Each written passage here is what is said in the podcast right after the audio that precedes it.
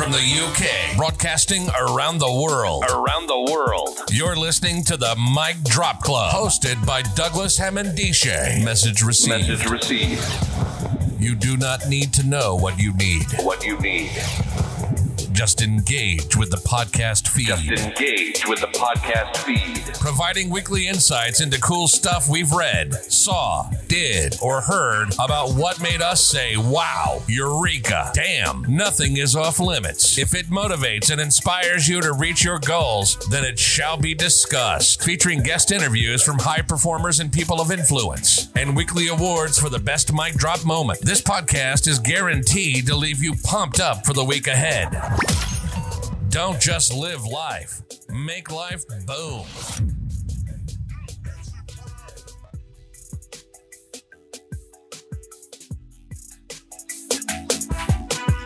Hi everybody, it's Douglas Hammond D'Shay for another episode of the Mic Drop Club. Today, I am super stoked. This one has been a long time in the making. I have the fabulous Rachel Murphy in the house.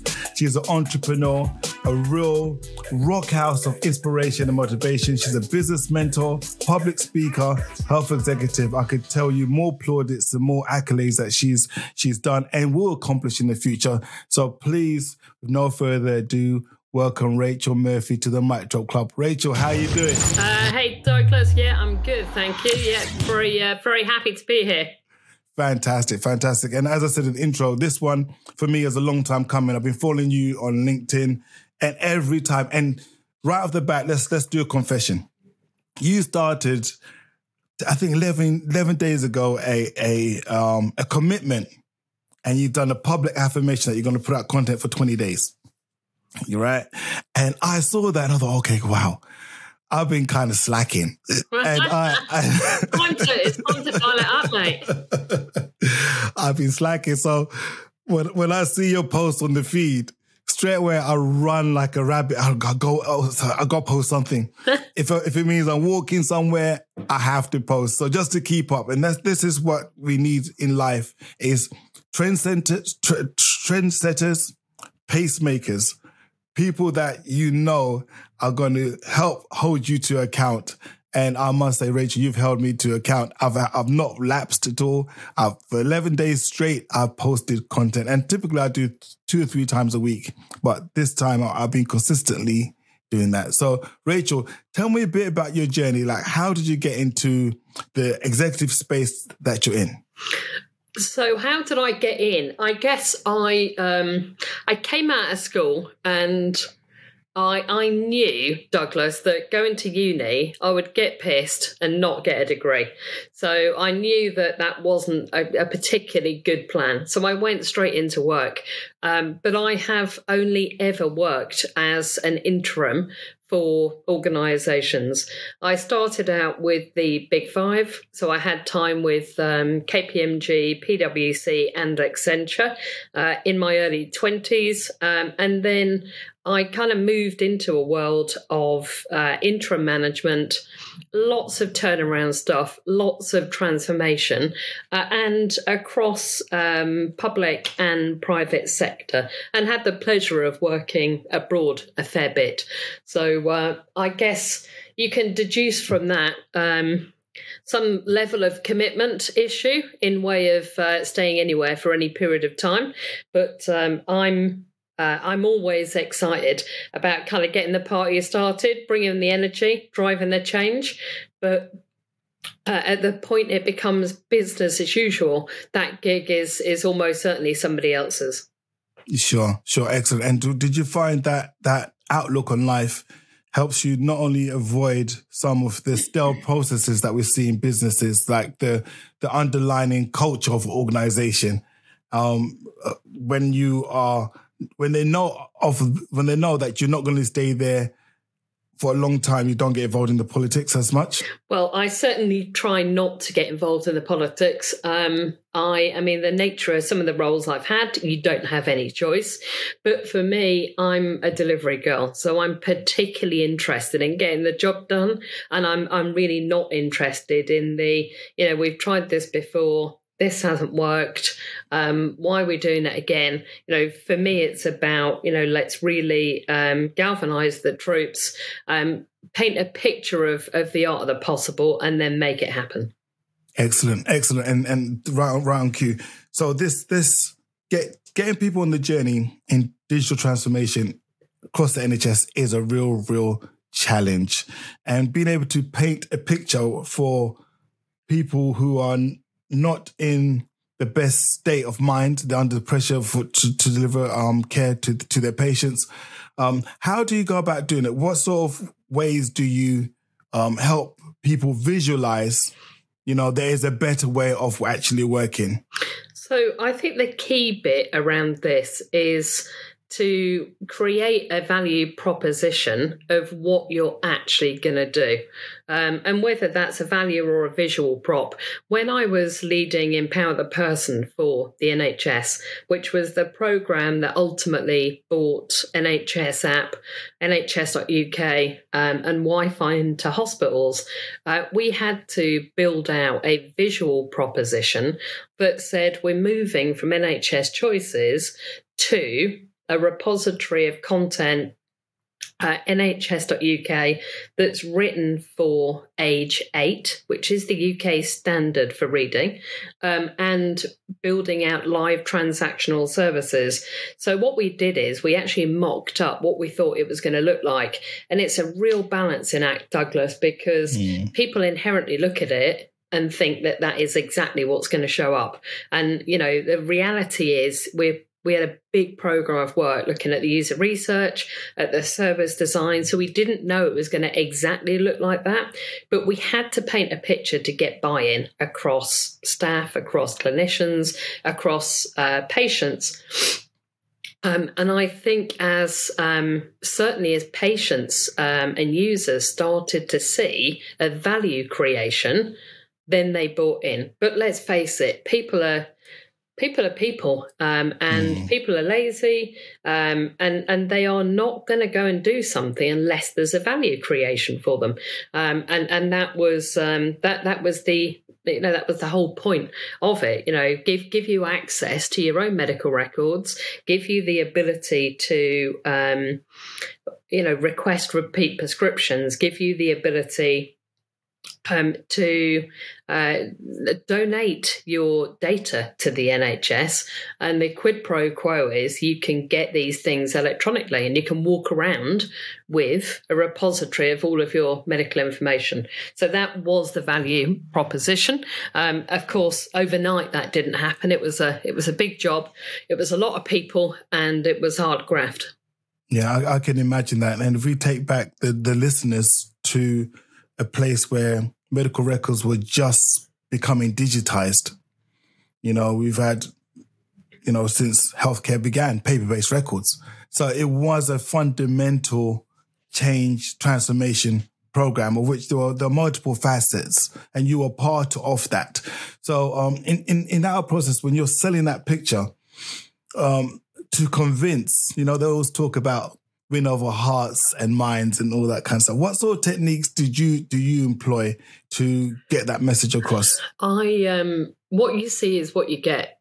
So I'm very open and I'm very honest and I'm very authentic in that. So it's very much, you know, explaining it is going to be a serious amount of work. But the, you know, the reality is we're in this together. I'm not asking people to do anything I wouldn't do myself. But the, you know, the end game here is that we can make a fundamental difference. I'm not sure that there has been, you know, there's always talk about transformation in government and healthcare, but I'm not sure that there is truly innovative transformation on the scale that the NHS app, NHS.uk is, that happens very few times. So I think, you know, by really being able to articulate to the team that we're on the precipice of doing something pretty monumental, you know, people are excited about that. I guess being able to paint that picture and explain that we weren't going to try and do this the same way they tried to deliver stuff before. You know, we kind of forced the hand of the NHS to create an environment in Victoria, it was, for digital staff to co-locate and to work together and move away from, you know, old school Gantt charts and move to a very agile way of working. We had a user research lab in the building where we brought patients in.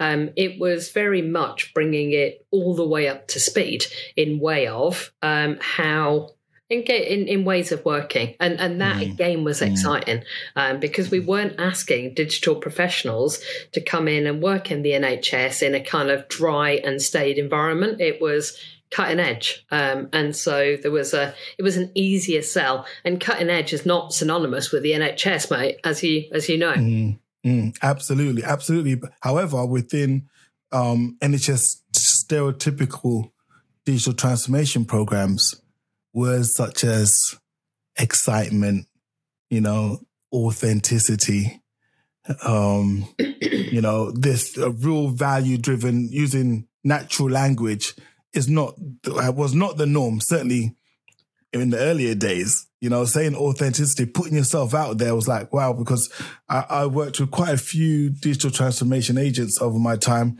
and they came from the business change management school of thought. And you could tell that their thought processes were more aligned to conveyor belt manufacturing, you know, task orientated. This needs to be done. Then you come across with this really refreshing, revolutionary way of putting yourself out there. Like, look at me. I'm doing it. I'm with you. I'm part of the team. Let's roll. That must have been still a shock to the executive suite when they see that.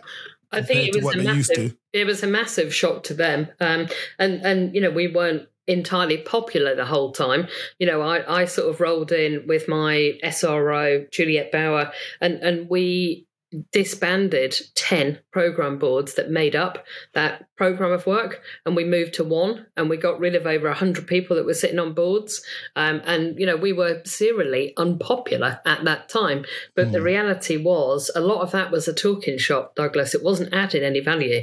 And we moved to a monthly meeting where we were actually showing Empower the Person board members what we were building. We were doing a show and tell. Now, I know this sounds like pointing out the bleeding obvious, but that had not happened.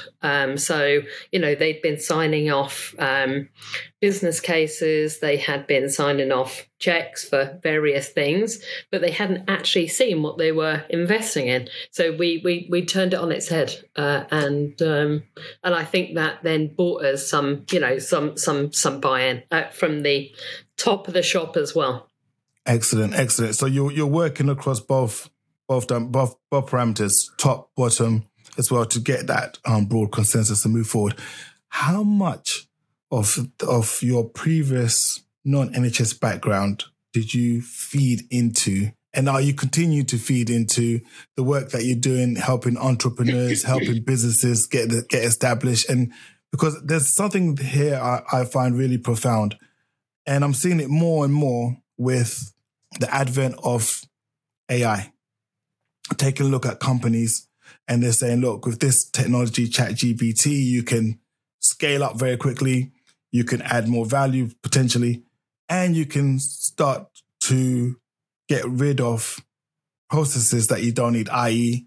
people, because you've got more capabilities yourself. Yeah. You know, having that ability yourself in terms of how you view a company structure, how are you leveraging this whole thing? How are you seeing this thing all play out in the support you're giving companies? So that's a great question. I'm going to answer that two ways. The businesses that I love the most are people-orientated businesses. And what I mean by that is I think I like a bit of chaos, Douglas. I like people. They're unique, they're individual, and it's services businesses, professional services businesses that I am wanting to work with, and that's the bulk of my experience.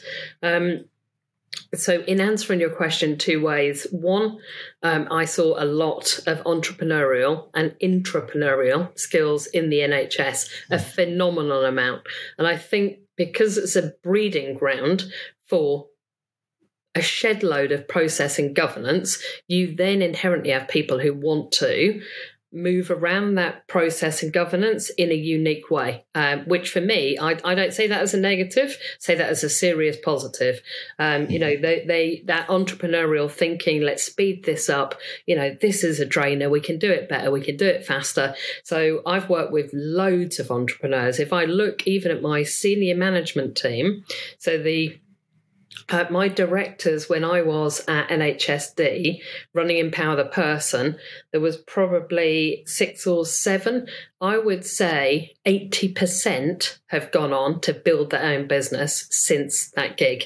So that, you know, that tells its own story, mate. And they're wildly successful. You know, certainly one of them has sold his business. One has taken VC investment.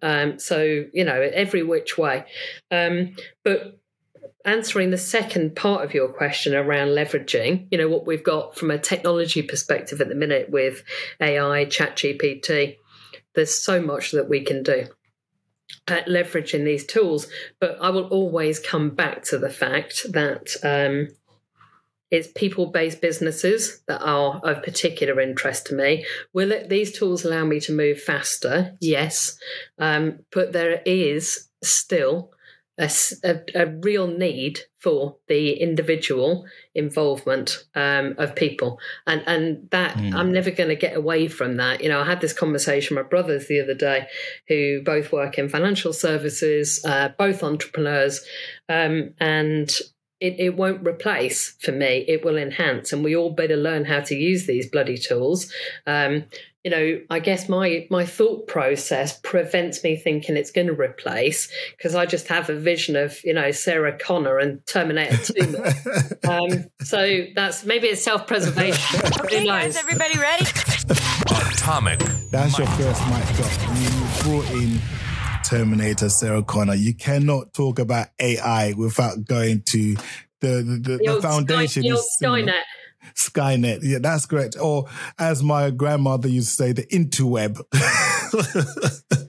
Skynet. Yes, it's so important. I think this, we're at the precipice, using your own words there, where you can, what's it called? X factor the human. The human now has more capabilities as a single entity, but we're still very a communal-based species. We need that human interaction to other human beings. So how that plays out in terms of the innovation, the type of solutions that are available. You know, for so many years, we'll say the NHS has been ring-fenced in terms of where we look for our solutions. And when you come with a broad spectrum of experience in outside sectors, what sort of tools do you think we can bring into the NHS that will really add that value? We know we've got the traditional EPR scenario, the traditional monolithic system or best of breed, but still, there's still not that revolution, I would say, when it comes to keying in patient data, retrieving patient data that you find across different industries, such as banking, does not reflect how you used to write a check. It's a completely different experience. So I've got a long answer to this one, Douglas. I'm trying to condense it in my head. Okay. I don't think let's talk EPR systems first of all. I don't think the answer is Epic and Cerner for all of the questions that are being asked in this space.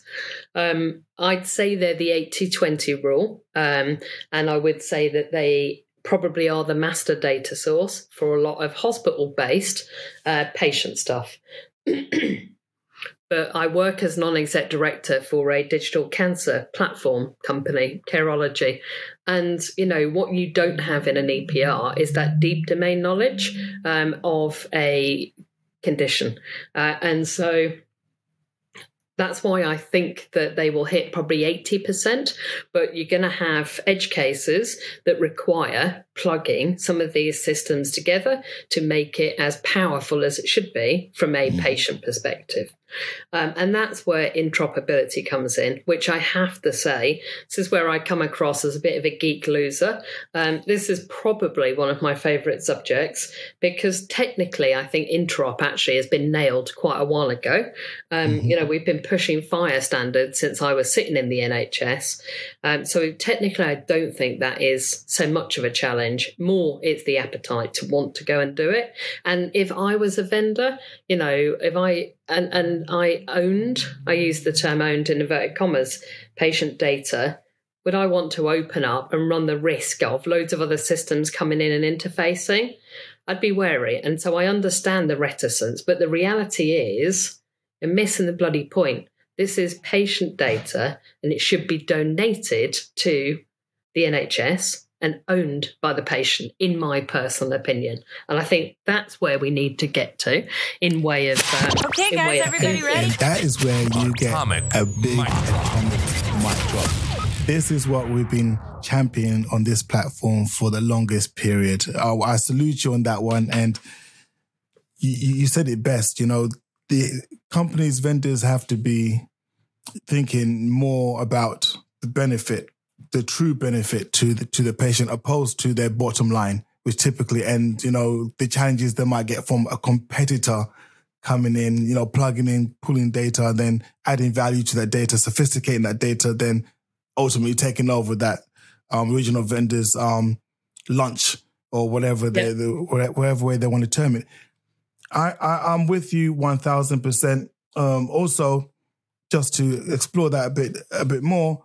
When we take a look at the patient, and if we are good shepherds or good stewards of the patient, you know, if the patient moves, which they do move around the globe, and we're chasing the patient, say, no, make sure you put your data in our system. Make sure you put your data in our system.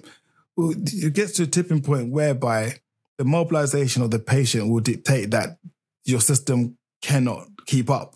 You know, if my auntie, my grandma moves from up north to down south, you know, the quality of care changes because the access to the complete record is different. You know, the deep insights into her conditions are not really there. And also, take a look at patient-recorded data, which, you know, I've got my iWatch on, but there's data on these devices that are far richer and more patient-specific than what's held in this EPR system. But how then do we create that world where, you know, that is a more seamless, informative, you know, experience for not only the clinician to help support the care, but also the patient to be empowered, to be piloting their own recovery.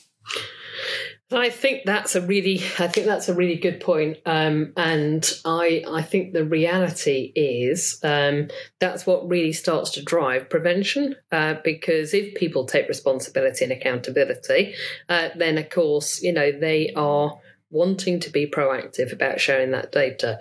So it goes back to the point, technically, it's absolutely possible. But this is about commercials. Let's get down to it. This is about commercials. This is about owning, you know, a piece of the pie. So I think that, and you know, the way that we started to address this from a GP perspective was by opening up the GP Connect contract and allowing, you know, more suppliers on. So it wasn't a monopoly and wasn't dominated. But the reality today is, we have a load of data sitting on the NHS app. I mean, I was born in 78. I know I look younger, but I was born in 78. I actually feel bloody older this morning. But my record on the app only goes back to 82, probably because those 4 years were out and out paper and they haven't been transferred over.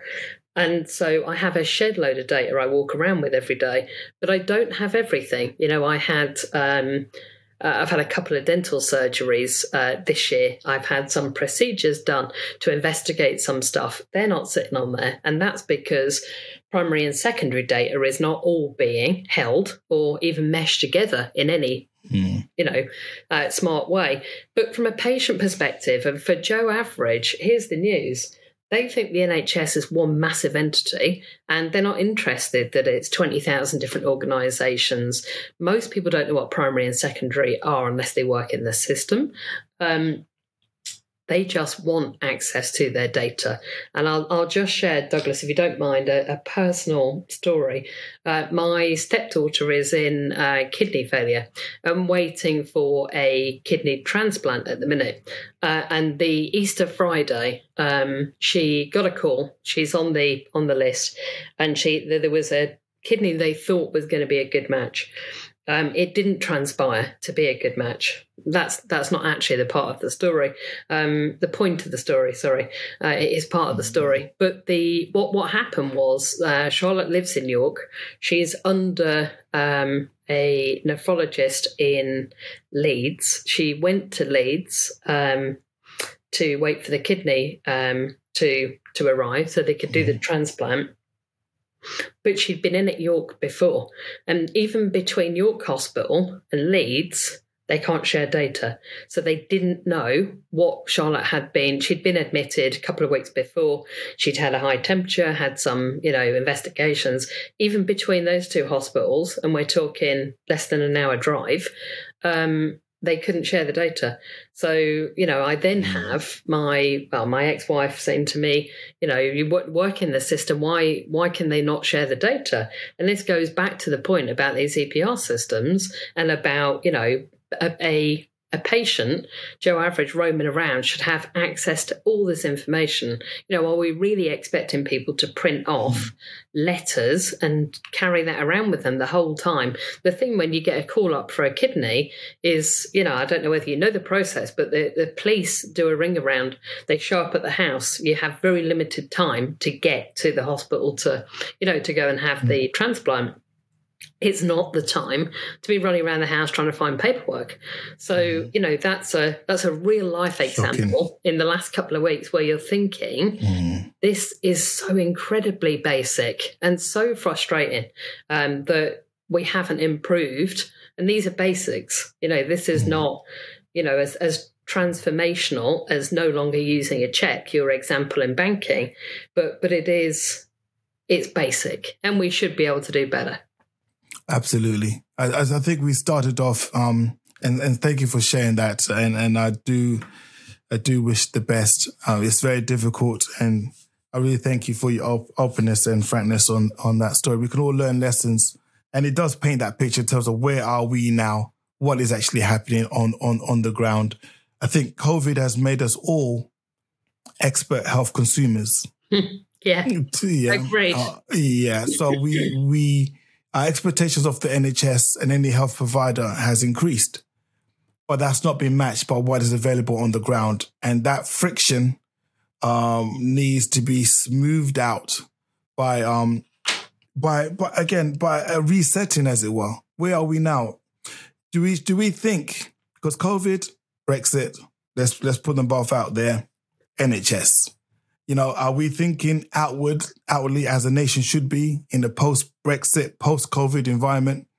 Are we looking at solutions that are locally definable and available, like tech companies that are British? How do you see this playing out in the next, we say because AI is changing everything at a rapid pace, so no 5-year projections. What's happening now? So I really like your point about COVID making us all kind of experts in consuming and different models of care arrived during COVID. I think that's a positive.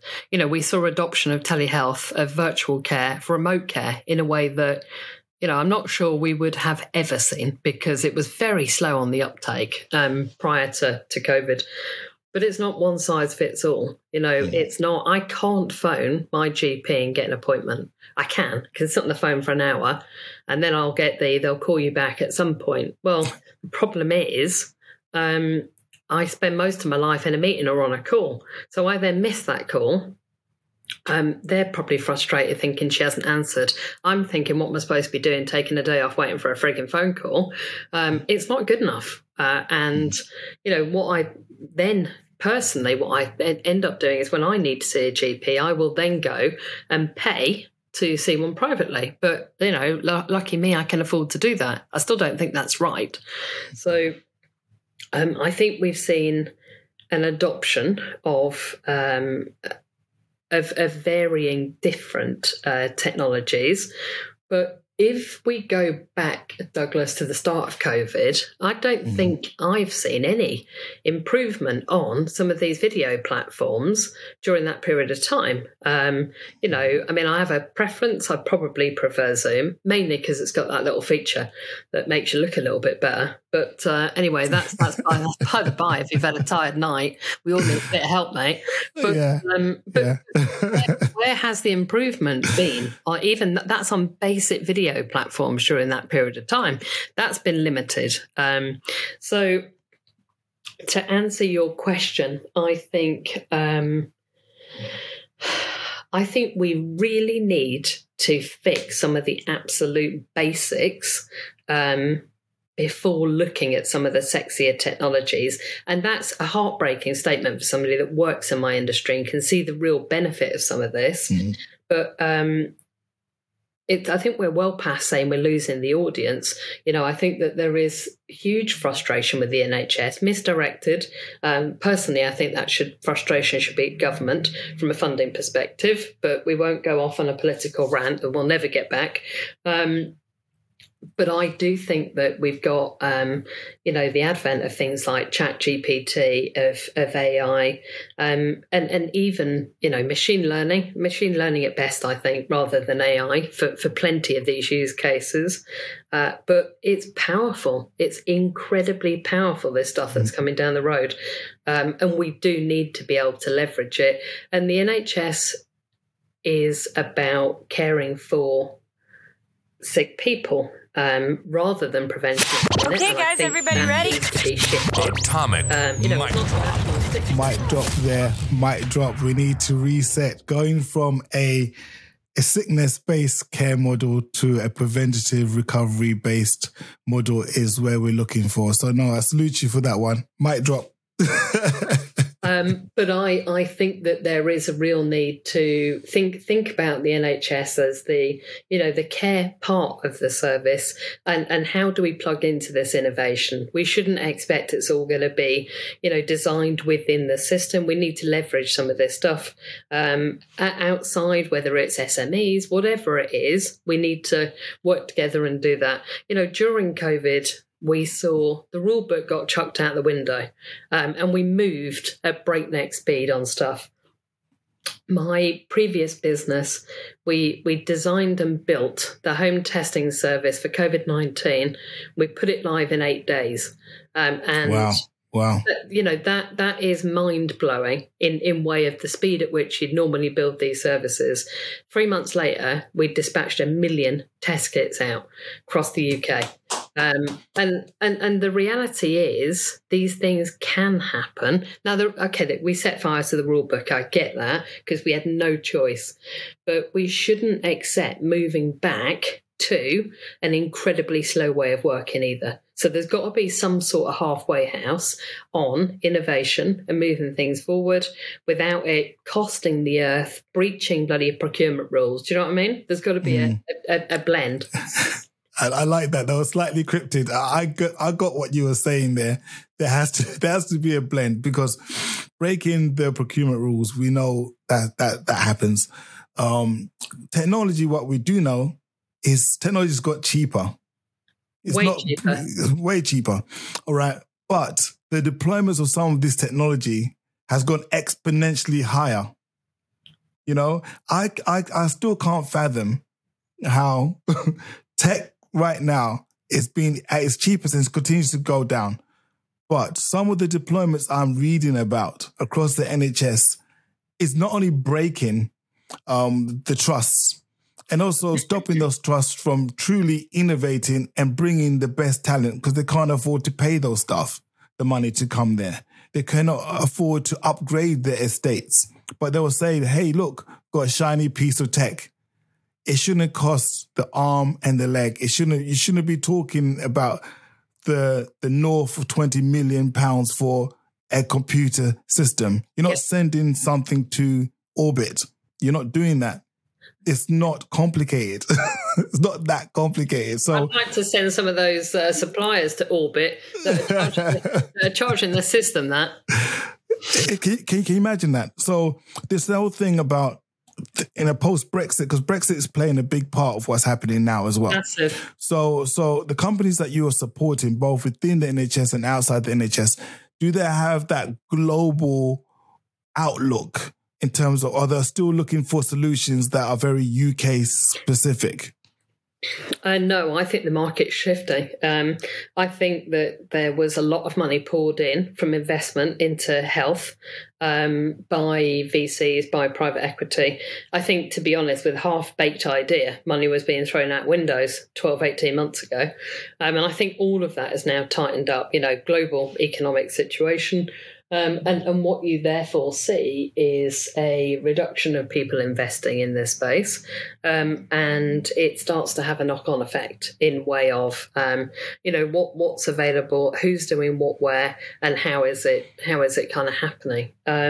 So I think the tightening up there is definitely causing a challenge. But I think some of this is the thinking, and it seems to be quite cyclical. So when I first came into government, we're going back 10 years ago now, maybe longer, but, you know, we were moving towards a world of open source. We were moving away from proprietary, moving away from big SIs getting deals. And it feels like we're going back. We're going for a different wave at the minute where, you know, the answer is an SI, not an SME, which has not been the agenda for a period. And the difficulty there is the cost, not just of the software, but the implementation, the on-cost to make all this stuff happen. Now, the one caveat I will say, Douglas, is it is not easy implementing software in the NHS because people are doing 5 different jobs. They are burnt out and some. They are more than change fatigue. But you know, I think probably more complexity implementing in the NHS than other sectors for those reasons. But the reality is, without moving some of this stuff forward, we stand still, and people will continue to be doing the same things in 5-10 years' time. And, you know, back to the example of banking, that's not acceptable when the world is moving this fast. Mm. Absolutely, absolutely. And I want to just divert slightly away from the NHS specific stuff, because as you rightly said, we could go on forever trying to rectify the problems. Yeah. I want to talk about how you help companies, and typically what are the main pitfalls that you see company directors making with their companies, and how can they avoid some of these pitfalls? So I've spent the last 12 months working with probably 80 different entrepreneurs across various sectors, majority in healthcare. And what I have built, I've built a program that helps founders and entrepreneurs to maximize the value of their business prior to sale. And if I talk about the mistakes that I see, I think mistake number 1 that I see is not having a clearly articulated sell pack, which really lays out, you know, where the business has come from and what the opportunity is for a potential buyer. And what by definition happens is lots of founder owners are knee deep in the business, head down, you know, selling some deals, helping deliver. We're all in the mix. We're probably not fulfilling the CEO role day in, day out. From personal example at different, I was in lots of different areas. And the difficulty then is you're not clear. The mistake is that you're not clear on what the value of the business is and what the market's doing, the market conditions. So certainly having a clear sell pack and understanding the value of your business, I think, is mistake number 1. In way of someone comes knocking and you kind of take the first offer. I think that's a big mistake. Mm-hmm. Do you find a lot of directors or owners undervalue or go to the opposite extreme and overvalue their business, but not based upon up to date research? I think, but on the latter point, Douglas, I think some of it is absolute fantasy island. I don't even think it's you know, anything like research. It's the, you know, you've heard about a multiplier. You think you're this sort of business. Mm. But the reality is, you know, you could be doing a serious number in way of revenue, but if you haven't got the processes in place, if it's not repeatable businesses, if you're predicated on the superhero mentality of somebody, you know, jumping in and doing deals and working a 16-hour day, you know, that stuff is really hard to value because any buyer almost has to keep exactly the same components in place, and that's not scalable. And that is what these buyers are looking for. No, absolutely. Absolutely. Just to build with you that one, I've supported some companies as well, SMEs and startups. And I always ask them, you know, what roles are you doing? And they give me a long raft. I'm doing this, I'm doing that, you know. And I said, okay, fine. Draw out an organizational chart of all the roles that your company has to fulfill. Not that it actually has in place, but has to fulfill it for it to meet a certain value. So they'll go through all the roles from COO, marketing, sales, executive, all of those roles are done. And then I say, write down all the roles that you are actually doing yourself. And typically they tick their name against most of these roles. Then I ask them, okay, how are you going to fire yourself, sack yourself from some of these jobs? And that's when they get stuck. They don't know how to. And it goes back to your point about processes. So when you know when you do the USP, your value proposition, all of those things, you should have another. Your Bible should be your list of processes. Like if you go to McDonald's and you go to their secret vault, not only you find the ingredients for their cheeseburgers, which are epic, but I take out the cheese for some reason. But you find their processes to flip those burgers, to do the fries. And that is where the value comes in, because you can, absolutely, as you said, you can repeat the process. So how many businesses actually have a black Bible that they can show? Here's a process end to end to do something, so that, as you said earlier about the reading age that we have to put out content is typically for 8-year-old. That's the reading. Where is that manual in every business for all the processes? You know, before even get to the point of saying that now is worth this amount of money. Where is that, and how do they produce that? And that's part of certainly what I do with companies on the first module of this program. So it looks at, you know, really understanding the key assets that make up your business, building out a data room, and then building out a sale pack that looks at competition, but also is honest, Douglas, and talks about weaknesses you've got in your company. Now that may seem totally the polar opposite of what you'd expect a potential seller of a business to do. But here's the news. If you're not open and honest about that stuff, as you go through due diligence and head to terms, it's going to bite you in the arse anyway. So why not get up front? And then, you know, you stand a much better chance of actually attracting a buyer who knows what they're on the hook for. And they're not expecting people to be bloody experts in every conceivable area. So that's something I'm going to be encouraging businesses to be very upfront about. And it's, you know, a different example, but one of the module 3 looks at exit strategy. And within exit strategy, I'm asking some really pointed questions of the founders and the owners about what do they really want to do when they sell the business. You know, do they want to chill out on a yacht and do nothing for the rest of their life? If they do, happy days. Let's make that happen. I'm guilty on all counts. I told you this earlier. I got this vision of being on a yacht and having my white suit on, you know, and singing Rio, Duran Duran, you know. Mate, you better be rocking those glasses and that white suit. That's all I can say. Miami Vice. It's funny because for me, I knew I wasn't going to be somebody who could sell the business and go off and, you know, sort of chill out on the beach for 12 months. That was going to freak me out. But it's important, because if you're a CEO who doesn't want to do that, you're going to need to put a managing director in place so you're freed up to go and do what you fancy for the next gig. And it's starting to think about and tease these out. You know, another example is it was incredibly important to me that the business that bought my company, the culture was aligned to mine. I didn't want my staff going to work somewhere that I didn't feel the culture was aligned. Interesting, great point. Yeah, and you know that. So I actually spent a lot of time using a technique, Wardley Mapping, to map the culture of these organisations. And again, that's something we look at in Module 3, because the amount of owners that I've spoken to, this is super important to them. You know, their business is like family, and everybody's very tightly knit. And the one bit that's holding them back about selling the business is they're so nervous about where their staff are off to.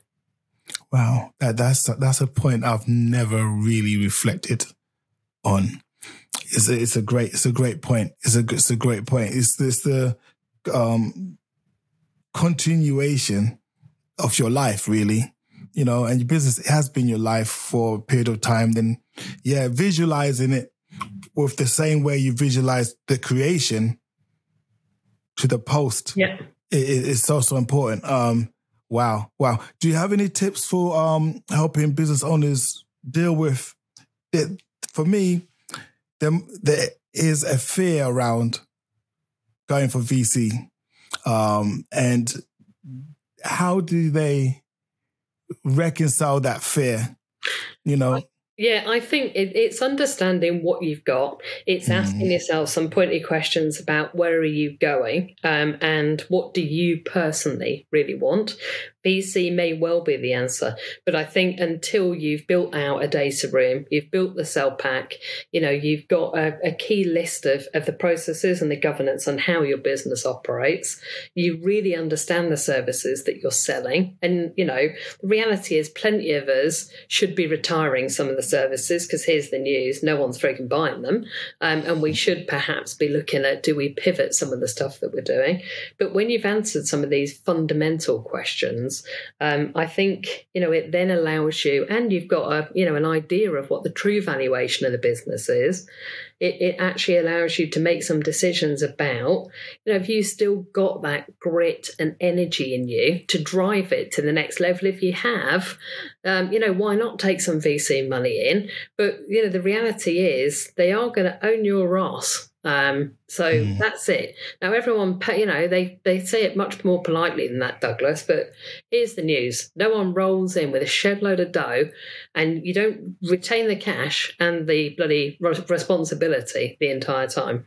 So if you're taking a big chunk of cash off the table, you've got yourself a boss, and that's something you've got to get your head around. And I had to get my head around it when I sold Different, you know, I really, really struggled with that for a period, but, you know, I absolutely accepted it. Did I like having a boss? No, I did not. Is that something that I will do again? Almost certainly not. But again, you know, it goes back to one of the key motivators for building this program is I wished I'd had access to something like this when I was going through the sale of Different, because it would have helped me with some of my thinking, would have been that kind of sounding board, but also I think it would have given me a bit more understanding of the process and, you know, how it was going to play out. And a lot of the time we just need that. We need that extra reassurance. We need somebody who's been there, seen it, done it, even for a sounding board. Absolutely. And there's something unique about your approach as well, which is very direct, open, transparent. You give the medicine as it's supposed to be. You don't add a sweetener to it. And I think a lot of people should gravitate to that honesty, because if you try and put fluff in your documentation, as you rightly said, it will reveal itself somewhere down the line. So I couldn't have this conversation, and I'm very conscious of time, and I could talk to you all day. So I cannot talk to you without exploring some of the companies that are being formed. And from a BAME background to a minority background to the LGBTQ background, you know, without that, no. How can we encourage greater diversity in startups, because I sincerely believe that some of the problems that me and you have been articulating and going back and forth on are coming because these companies fundamentally are blinkered. Yeah, I think that's a great point. It's interesting. So even on launching this program, launched it 11 days ago, 20% of the people applying are women, 80% are men.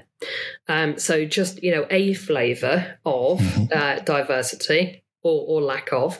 And I guess I'll use this opportunity for a shout out to women out there who are looking to come and, sell their business at some point. For God's sake, apply, because I'm really desperate to balance the books. And that goes the same across all aspects of diversity.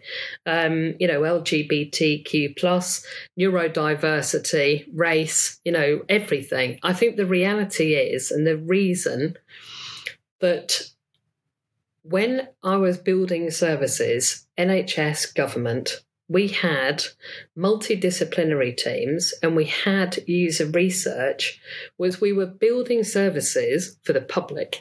We had to represent every conceivable area, and that is the same with businesses. But we have a really defined process when we're designing and building services to make sure we capture right across the piece every aspect of diversity. We don't have that in business. What we have is ESG targets. If we're a listed company and we're targeting, B Corp or something like that, but there is no obligation for a limited company to do it. I think that's a crying shame. But if we forget the legality side, the diversity of opinion, diversity of thought, and different approach that different people bring, count me in. I mean, all day, every day. It's just so much more wide and varied than, it's the same reason I wouldn't go and hire a load of little Rachels, other than the fact they'd be a massive pain in the arse. I want a wide variety of thought and opinion. Absolutely, absolutely. And like I said, Rachel, you brought the fire today. I'm truly, truly inspired. And I know that my listeners from Mic Drop Club, there's so many nuggets of wisdom there. Reach out to Rachel. I will leave the last segment just for you, Rachel. Any call to action? I know you plugged the course, but anything else that you want to share with the audience before we fade to black? So I guess my call to action, if you are a founder of a professional services business, so think consultancy, recruitment company, engineering, design, social media, PR, and you're doing 2 to 20 million in way of turnover, and in a minimum of 2 years plus, you are wanting to sell your business, then drop me a DM that says 8-figure exit and I'll be in touch. I'm onboarding the first cohort of people through the program in about a week and a half's time. So, that's my final plug, Douglas, of the day. Well, probably isn't, but final plug on this. Oh, fantastic. Fantastic. Rachel, once again, thank you very much for coming to the Mic Drop Club. It was, like I said, it was truly inspiring. And hopefully we could do another session. The subject matter was very broad, sweeping. I think it's a good time to get a foot in and, introduce you to the listeners and, the great value that you're bringing. And it's rare that I find, an entrepreneur that's giving back in the way that you're giving back, in a way that's candid and honest. And, you're giving the medicine as how it's supposed to be delivered. So, Rachel, have a fantastic morning. Thank you very much, Douglas. Much appreciated. And you too. Thank you very much. Thank you. Thank you for listening. Don't forget to check out micdropclub.com and get the show notes and useful links. Subscribe to the podcast. Don't just live life, make life boom.